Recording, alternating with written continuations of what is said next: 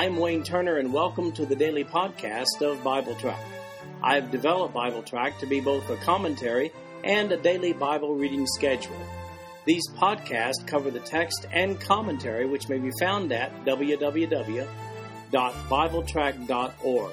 So, for those who have a busy schedule but do have time to listen to the Bible being read, this podcast is for you. At the end of one year, you will have gone completely through the Bible.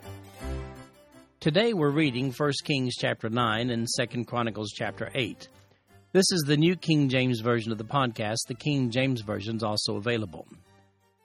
In 1 Kings chapter 9, the first nine verses, we also have those paralleled in 2 Chronicles chapter 7, which was another day's reading previously done.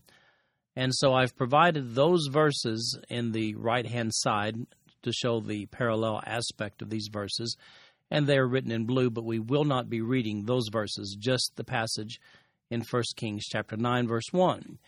And it came to pass when Solomon had finished building the house of the Lord and the king's house and all Solomon's desire which he wanted to do, that the Lord appeared to Solomon the second time as he had appeared to him at Gibeon.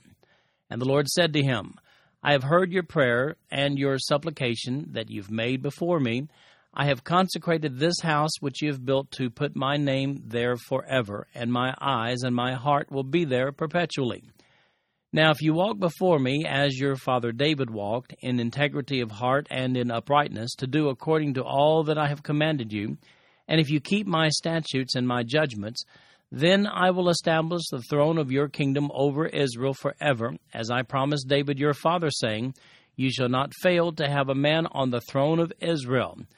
But if you or your sons at all turn from following me, and do not keep my commandments and my statutes which I have set before you, but go and serve other gods and worship them, then I will cut off Israel from the land which I have given them, and this house which I have consecrated for my name I will cast out of my sight. Israel will be a proverb and a byword among all peoples. And as for this house which is exalted, everyone who passes by it will be astonished and will hiss and say, Why has the Lord done thus to this land and to this house? Then they will answer, Because they forsook the Lord their God, who brought their fathers out of the land of Egypt and have embraced other gods and worshipped them and served them. Therefore, the Lord has brought all this calamity on them. In 1 Kings chapter 8, the Ark of the Covenant had been moved into the newly built temple, and the temple was dedicated. Prayer, lots of sacrificing, and a pep talk from Solomon to the people were included in that celebration and that dedication. After the smoke cleared, well, pun intended, Solomon gets a visit from God. That's his second visit, the first being right after he became king in 1 Kings chapter 3 verses 5 through 15. God conveys a simple message, really, and here it is, do right and always prosper. Do wrong by serving other gods and it'll be to your ruin. God promises that David's throne will be eternal. That was an unconditional covenant that God made with David in 2 Samuel chapter 7 verses 12 through 16. We know that by the way as the Davidic Covenant. If you'd like to know more about the Davidic Covenant, then look at my article entitled, well, the Davidic Covenant. It's under the topic section of BibleTrack.org. Now, there was, though, a conditional part of the promise regarding David's throne. While it will be established eternally, it may be, and by the way, was, interrupted due to the conditions in this passage. That being, Israel went after other gods and forsook the one true God. We'll see that during Solomon's reign, he allowed worship of false gods to come right into the temple court, apparently, even promoted it. While he always highly esteemed God himself, he allowed freedom of religion to be practiced by his own wives and the other residents of Israel. The Lord God of Israel was not exclusive with him like he had been with his father David. That was a shortcoming of Solomon that turned out to be the beginning of Israel's downfall. And God didn't let this lack of faithfulness slide, as is pointed out in 1 Kings chapter 11 verses 1 through 25. Consequently, after his reign was over, Israel split. The northern 10 tribes went after the worship of false gods. Now let's take a closer look at the negative stipulations found in 1 Kings chapter 9 verses 6 through 9. We'll read them again. But if you or your sons at all turn from following me and do not keep my commandments and my statutes which I have set before you, but go after and serve other gods and worship them, then I will cut off Israel from the land which I have given them, and this house which I have consecrated for my name I will cast out of my sight. Israel will be a proverb and a byword among all peoples. And as for this house which is exalted, Everyone who passes by it will be astonished and will hiss and say, Why has the Lord done thus to this land and to this house? Then they will answer, Because they forsook the Lord their God, who brought their fathers out of the land of Egypt, and have embraced other gods and worshipped them and served them. Therefore the Lord has brought all this calamity on them. So, it is important to recognize that while God is bound to honor the Davidic covenant first established in 2 Samuel chapter 7 verses 12 through 16, this covenant did not prevent the setback brought about by the people of Israel going after false gods. And that's per the conditions of the warning of this very passage. In 586 BC, the last stronghold of Israel, which was the city of Jerusalem, fell to the Babylonians. From that time until Israel declared its independence in 1948, there was no autonomous nation called Israel. In October 2004, a modern yet unofficial Sanhedrin was established in Israel, and it was patterned after that with which we're familiar from the New Testament. In addition, there's a keen interest among the religious leaders, the revised Sanhedrin, to restore the Davidic monarchy. Orthodox Jews see this as the path toward restoration, meaning the fulfillment of Old Testament prophecy regarding the Davidic kingdom. Now, I have a link, by the way, to the website for this new Sanhedrin, and you can click on that link and see what I'm talking about. Or if you're not looking at the written notes of BibleTrack.org for today, I'll just tell you the site is thesanhedrin.org. Most fundamental Christian Bible scholars today see the situation differently. I share their view that this is incidental to Old Testament prophetic promises, whether or not the temple or the Davidic throne is established prior to the 70th week of Daniel, as specified in Daniel 9 24 through 27. What we know from prophecy is that by the midpoint of those seven years, there will be a temple, and that the throne of David will be established by Jesus at the end of that tribulation, beginning of the millennium the temple that exists at that time during the 70th week of Daniel, well, that will be replaced by Ezekiel's temple. Read about that in Ezekiel chapter 40. In chapters 40 through 48 of Ezekiel, we see detailed information regarding the rebuilding of this millennium temple. We see in 1 Kings chapter 9 verses 10 through 28 paralleled by 2 Chronicles chapter 8 that Solomon is riding high.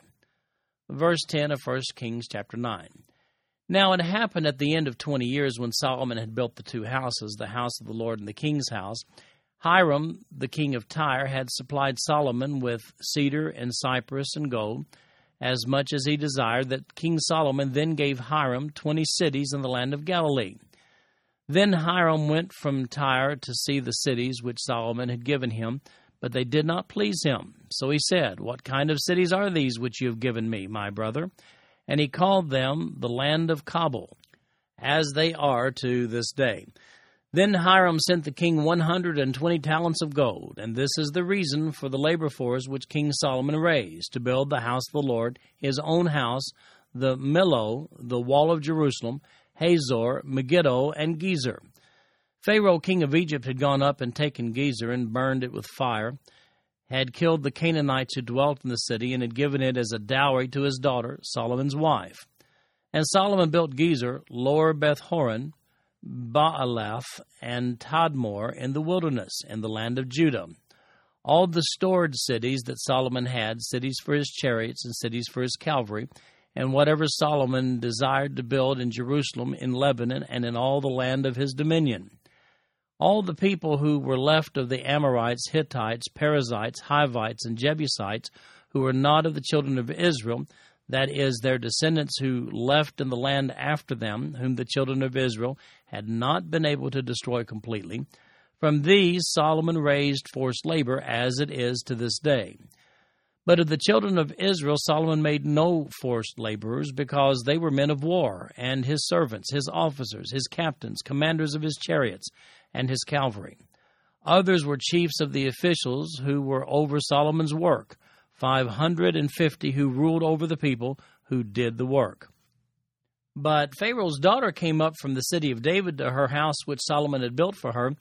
Then he built the Millo now, three times a year Solomon offered burnt offerings and peace offerings on the altar which he had built for the Lord, and he burned incense with them on the altar that was before the Lord. So he finished the temple. King Solomon also built a fleet of ships at Ezion Geber, which is near Elath on the shore of the Red Sea, in the land of Edom.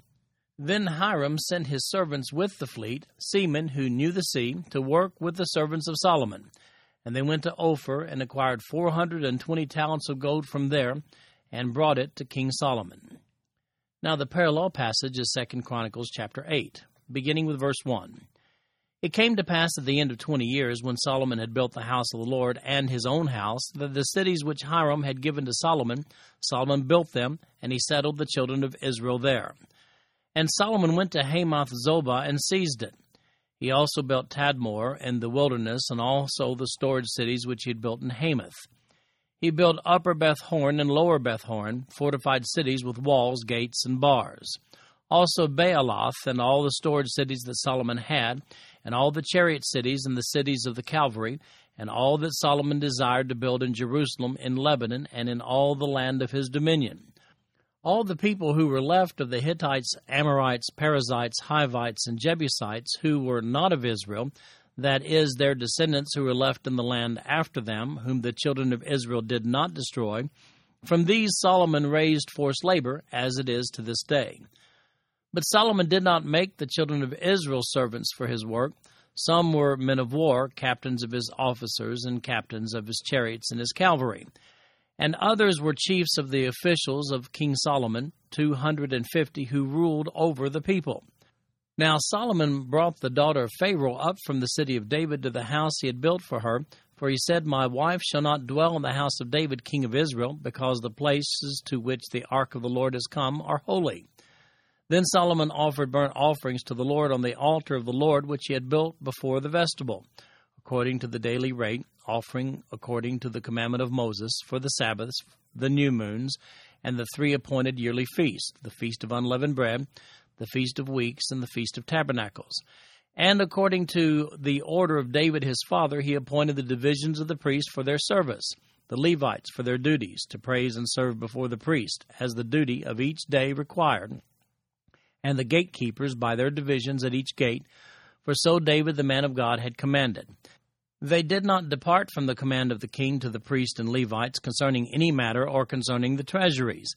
Now all the work of Solomon was well ordered from the day of the foundation of the house of the Lord until it was finished. So the house of the Lord was completed. Then Solomon went to Ezion Geber and Elath on the seacoast in the land of Edom. And Hiram sent him ships by the hand of his servants, and servants who knew the sea. They went with the servants of Solomon to Ophir and acquired four hundred and fifty talents of gold from there, and brought it to King Solomon. Well, we see here that Solomon's cruising along on all eight cylinders at this point in his reign. The Royal Donkey Express, you might say. He spent 20 years of his 40 year reign building the temple and a really, really nice house for himself. He used forced labor, mm, it was non Israelite forced labor, to do all the work. I mean, he had it all armies, ships, and dominance. All the surrounding kings wanted to be Solomon's best buddy. King Hiram of Tyre, who provided Solomon's Lebanon lumber, he didn't much like his vendor deal, the 20 cities selected by Solomon in Galilee, but no problem, Solomon, whatever you say. Hiram did give them a nickname, though, calling them the land of Cabul. That's a derogatory term indicating how little they were actually worth.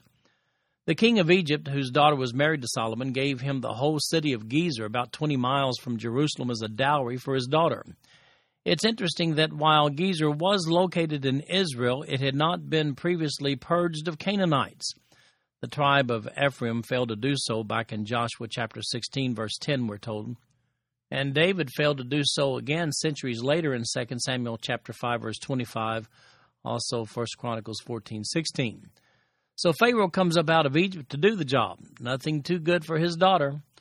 Notice Second Chronicles chapter 8 verse 11. It says, Now Solomon brought the daughter of Pharaoh up from the city of David to the house he had built for her, for he said, My wife shall not dwell in the house of David, king of Israel, because the places to which the ark of the Lord has come are holy. So, his Egyptian wife doesn't just have her own bedroom, she has her own house. Well, she has her own city. And why is that? Well, because Solomon's house apparently adjoined the temple, and he didn't want her heathen hands touching temple stuff. What a husband. He obviously deviated from those convictions during the last 20 years of his rule. It's not known whether her house in Gezer was a temporary home, a vacation home, or a permanent home. We see in 1 Kings chapter 7 verses 1 through 12 that he apparently had built her another house in Jerusalem near his own house. Well, times are good for Israel at this point in time. We're 20 years into Solomon's reign, and Solomon is truly the big player in that whole region. Those Canaanites who stayed around now serve Solomon as slaves.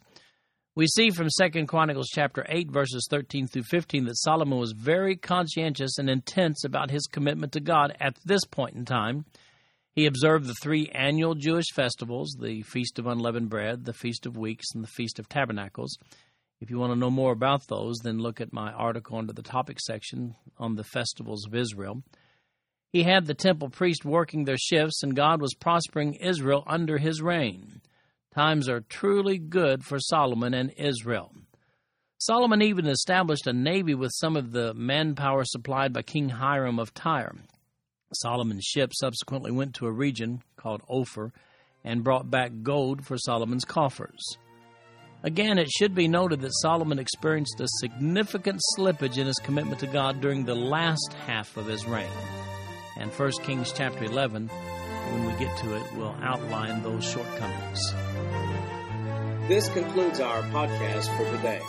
I'm Wayne Turner, and if you'd like to read along with our commentary online, go to www.bibletrack.org. Thank you for listening in today. The background music for these podcasts is an original composition written by the music director of Fayette Bible Church, Paul Walker.